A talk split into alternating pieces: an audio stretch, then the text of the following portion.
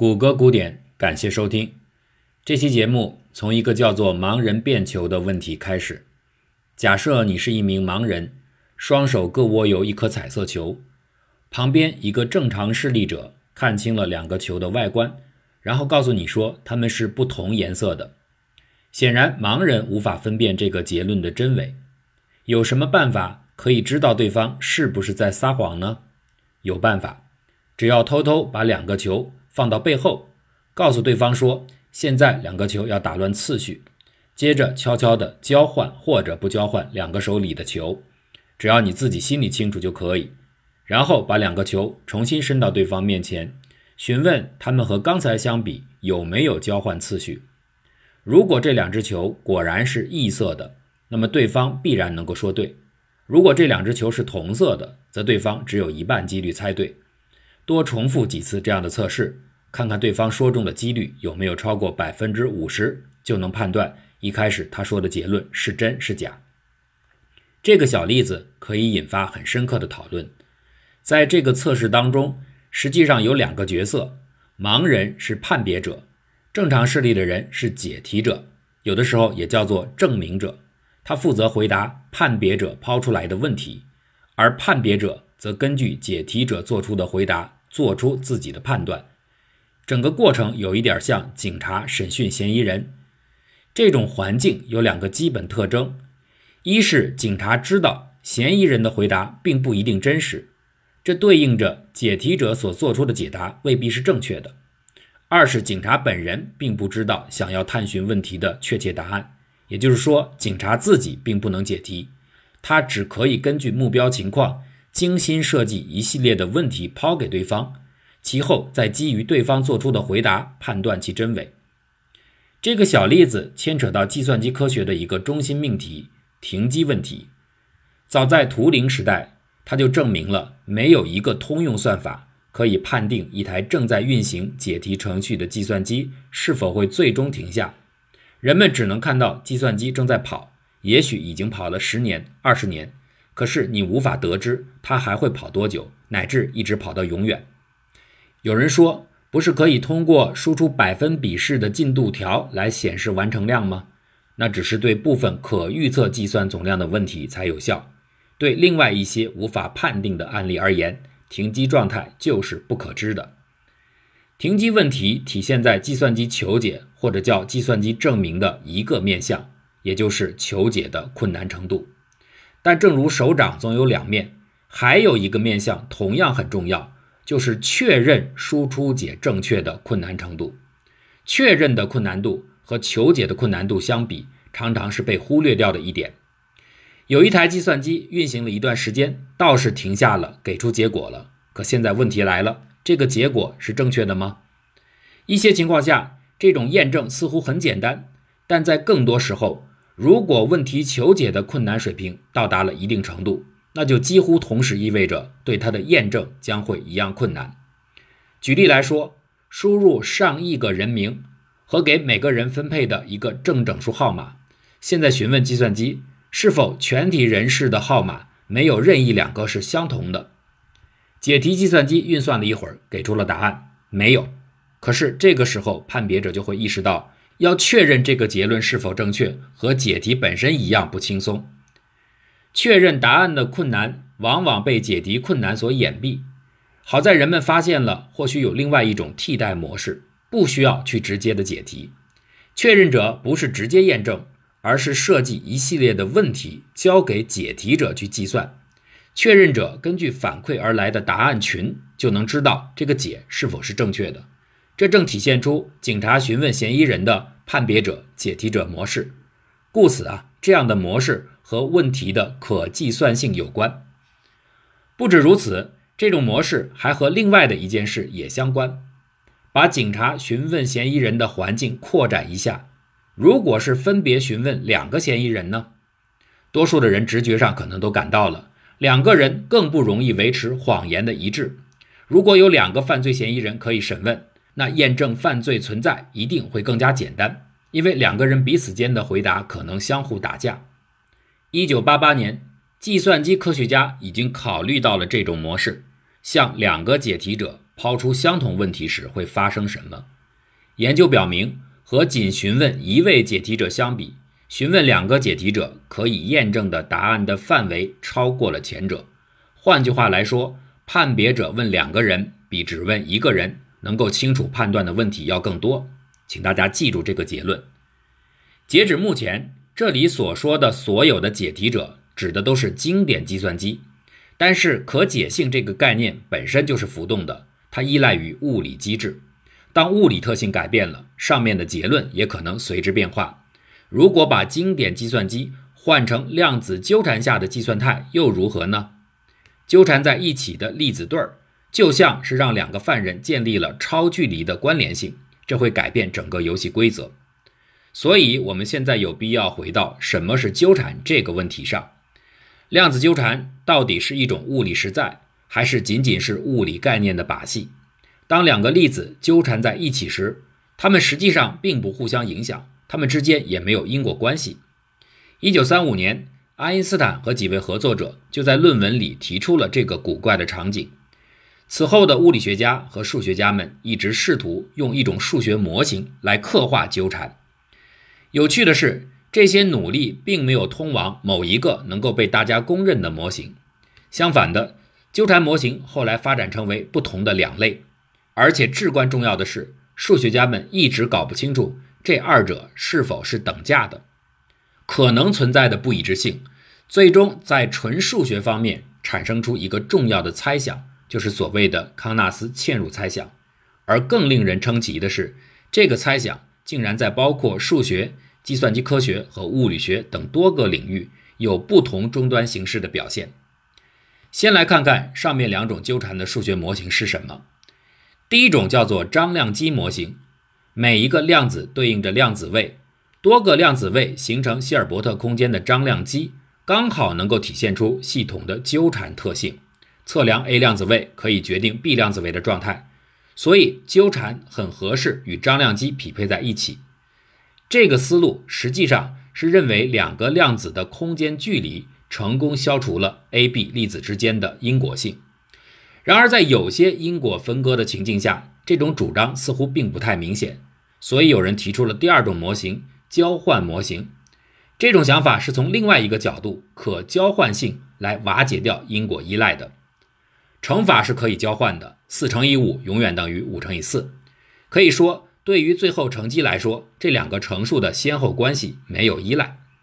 同样的道理，既然测量 A 粒子后预测 B 粒子的动量和测量 B 粒子后预测 A 粒子动量结果一致，那么这个二元操作同样是顺序无关的。可交换性可以等效表现出 A、B 之间的无因果性，而且这种等效的去因果能力，说不定正好就是纠缠的本质。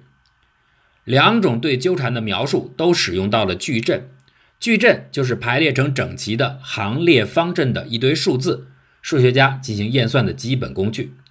所不同的是，张量积模型使用的是行数和列数均有限的有限维矩阵，而交换模型使用的是一个更广义的对象，它的功能类似于具有无限数量的行和列的无限维矩阵。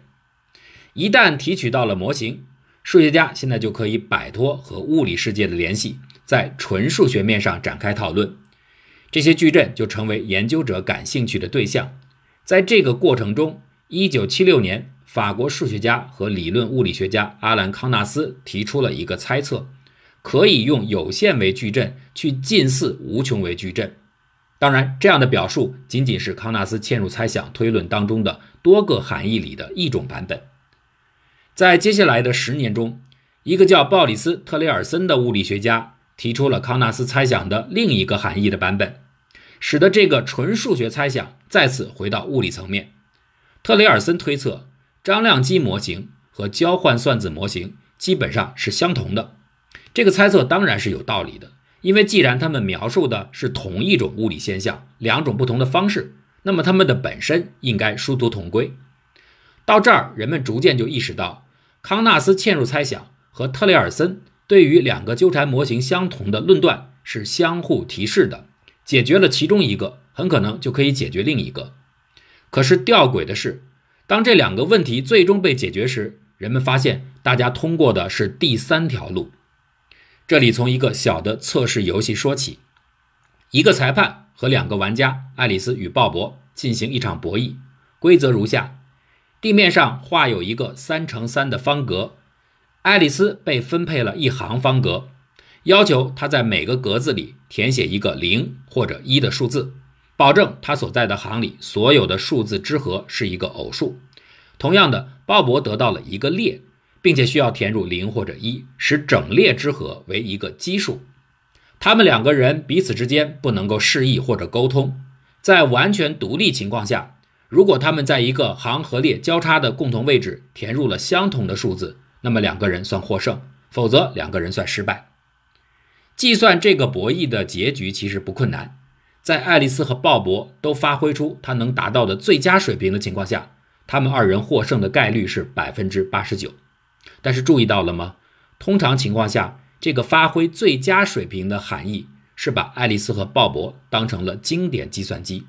可是如果他们两个成为了量子人，拥有纠缠能力时，情况就有所不同了。现在假定爱丽丝和鲍勃制作了一对纠缠下的粒子，每个人携带一颗离开。玩游戏的时候，他们会各自测量手里的粒子状态，根据测量结果，再在方格当中填入零或者一。由于粒子始终是纠缠的，他们填写的结果当然是相关的。这样，两个人获胜的概率就提升到了百分之百。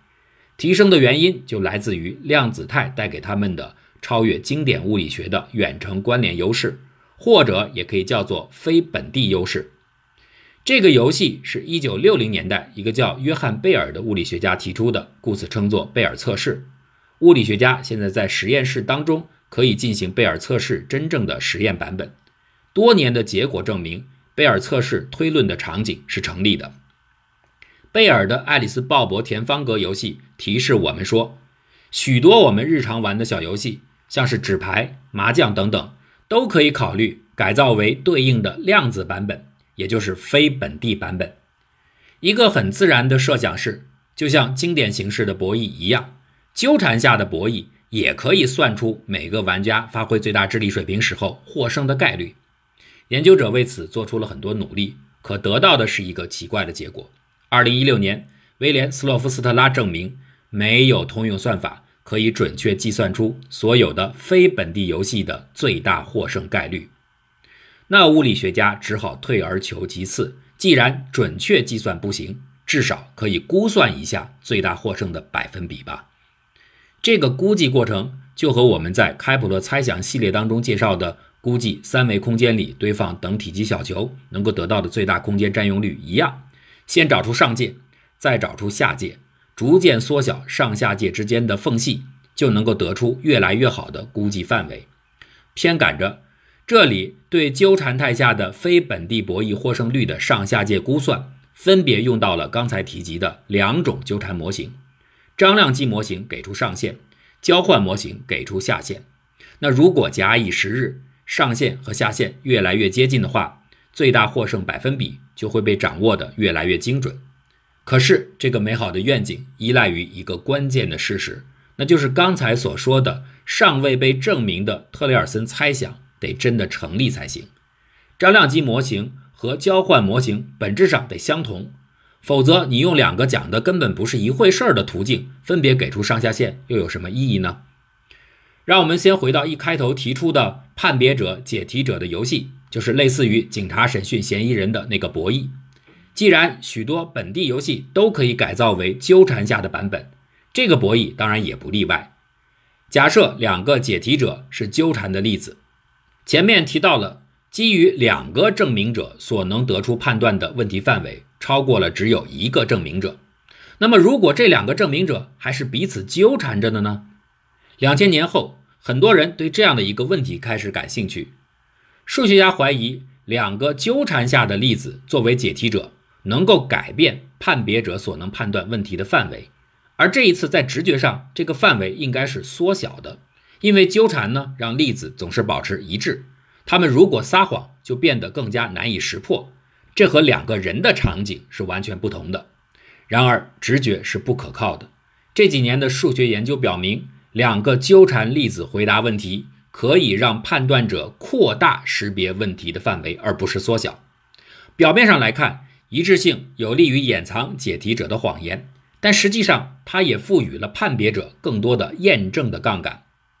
还是举一个例子，三色图问题。所谓图是数学上的术语，说白了就是一大堆的顶点，就是点，以及各个点之间的连线叫做边。一条边一定连接两个顶点，给图当中的每个顶点上色。保证任何一条边连接的两个点得是不同色的。在这样的约束下，如果用三种颜色就能覆盖所有的顶点，那这样的一个图就叫做三色图。现在给定一幅超级巨大的图，它的顶点和边的数量非常之多，请解题者针对这个图计算一下，看看它是否是三色图。两个解题者分别过了一会儿，都返回了答案。但判别器发现，验证这个答案是否正确肯定是困难的，因为图太大了。所以它可以采用的策略是，随意找到图当中的一条边，连接着两个顶点，把这两个顶点的编号分别告诉两个解题者，让他们各自报告他们的程序运算出的这个顶点的颜色。如果这幅图果然是三色的，那么这两个解题者报告上来的颜色应该不一样。换用不同的边。重复这样的测试许多次，如果每一次两个颜色都报告的不一样，判断者就越来越有信心认为这个图真的是三色图。这个策略执行起来其实还是有问题，判断者的负担可能还是太重了。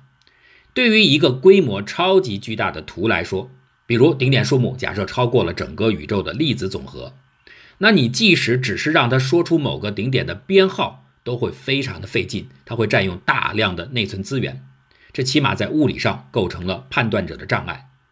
在刚才的方法里，判别者要分别的向两个解题者报出一个顶点的序号，然后要求返回它们的颜色。其实这个方法可以进一步的分析，假如判别者不想背上报出顶点序号这个负担的话，他可以要求两个解题者 A 和 B 各自随便说出一个顶点的颜色。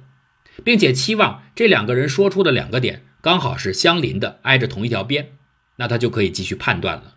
但显然这种几率小到不切实际。可如果 A 和 B 现在是纠缠的粒子，始终保持同步状态，那情况就另当别论。判断者可以利用这个特性，在不特别指明位置的情况下，就能不断的检查相邻的顶点的颜色是否相同。并据此累积起目标图是三色图的确认信心。原来不能判断的问题，在非本地版本下变得可以判断。纠缠就这样扩大了识别问题的范围。到这儿啊，说的还只是浅层的道理。在二零一二年，维迪克和伊藤证明了运用两个纠缠粒子进行非本地博弈的判断范围，至少不小于通过询问两台经典计算机所能够得到的。也就是说。纠缠验证至少向下包含了经典验证，而在二零一九年，纳塔莱扬和赖特进一步的明确证明了纠缠判断的范围超过经典判断所能验证的问题边界。纠缠粒子担任计算者的超级能力，造就了二零二零年一次最重要的数学突破，而它的影响又堪称意外。五位来自悉尼技术大学、加州理工学院等单位的计算机科学家。在他们的新论文中，竟然证明了特雷尔森猜想和康纳斯嵌入猜想并不成立。张量积模型和交换模型本质上不同，有限矩阵也不能近似无穷矩阵。更令人吃惊的是，他们的推论提出，询问一对纠缠的解题者，有可能解决图灵认为经典计算无法解决的停机问题。简单的来说。把相同的程序运行在一对处于纠缠态的解题者身上，让他们不断的自我提问：这个程序会停止吗？如果程序真的停止了，那两边的解题者当然会给出正确的判断，他们的答案永远是一致的。可是如果机器没有停止，他们的回答将像是赌硬币一样的瞎蒙。而由于二者处在纠缠的同态，所以最终他们两方给出的判断将会是百分之五十一致，百分之五十不一致。判别者通过观察这两个解题者每次回答一致性的概率，就能确定停机的论断是否属实。这和前面提到的盲人变球的问题多么的相像！量子纠缠和停机判断这是分属于理论物理学和计算机科学的两个看似毫不相干的问题，竟然在同一个数学证明当中被统一起来，不可思议。两情若是长久时，此恨绵绵无绝期。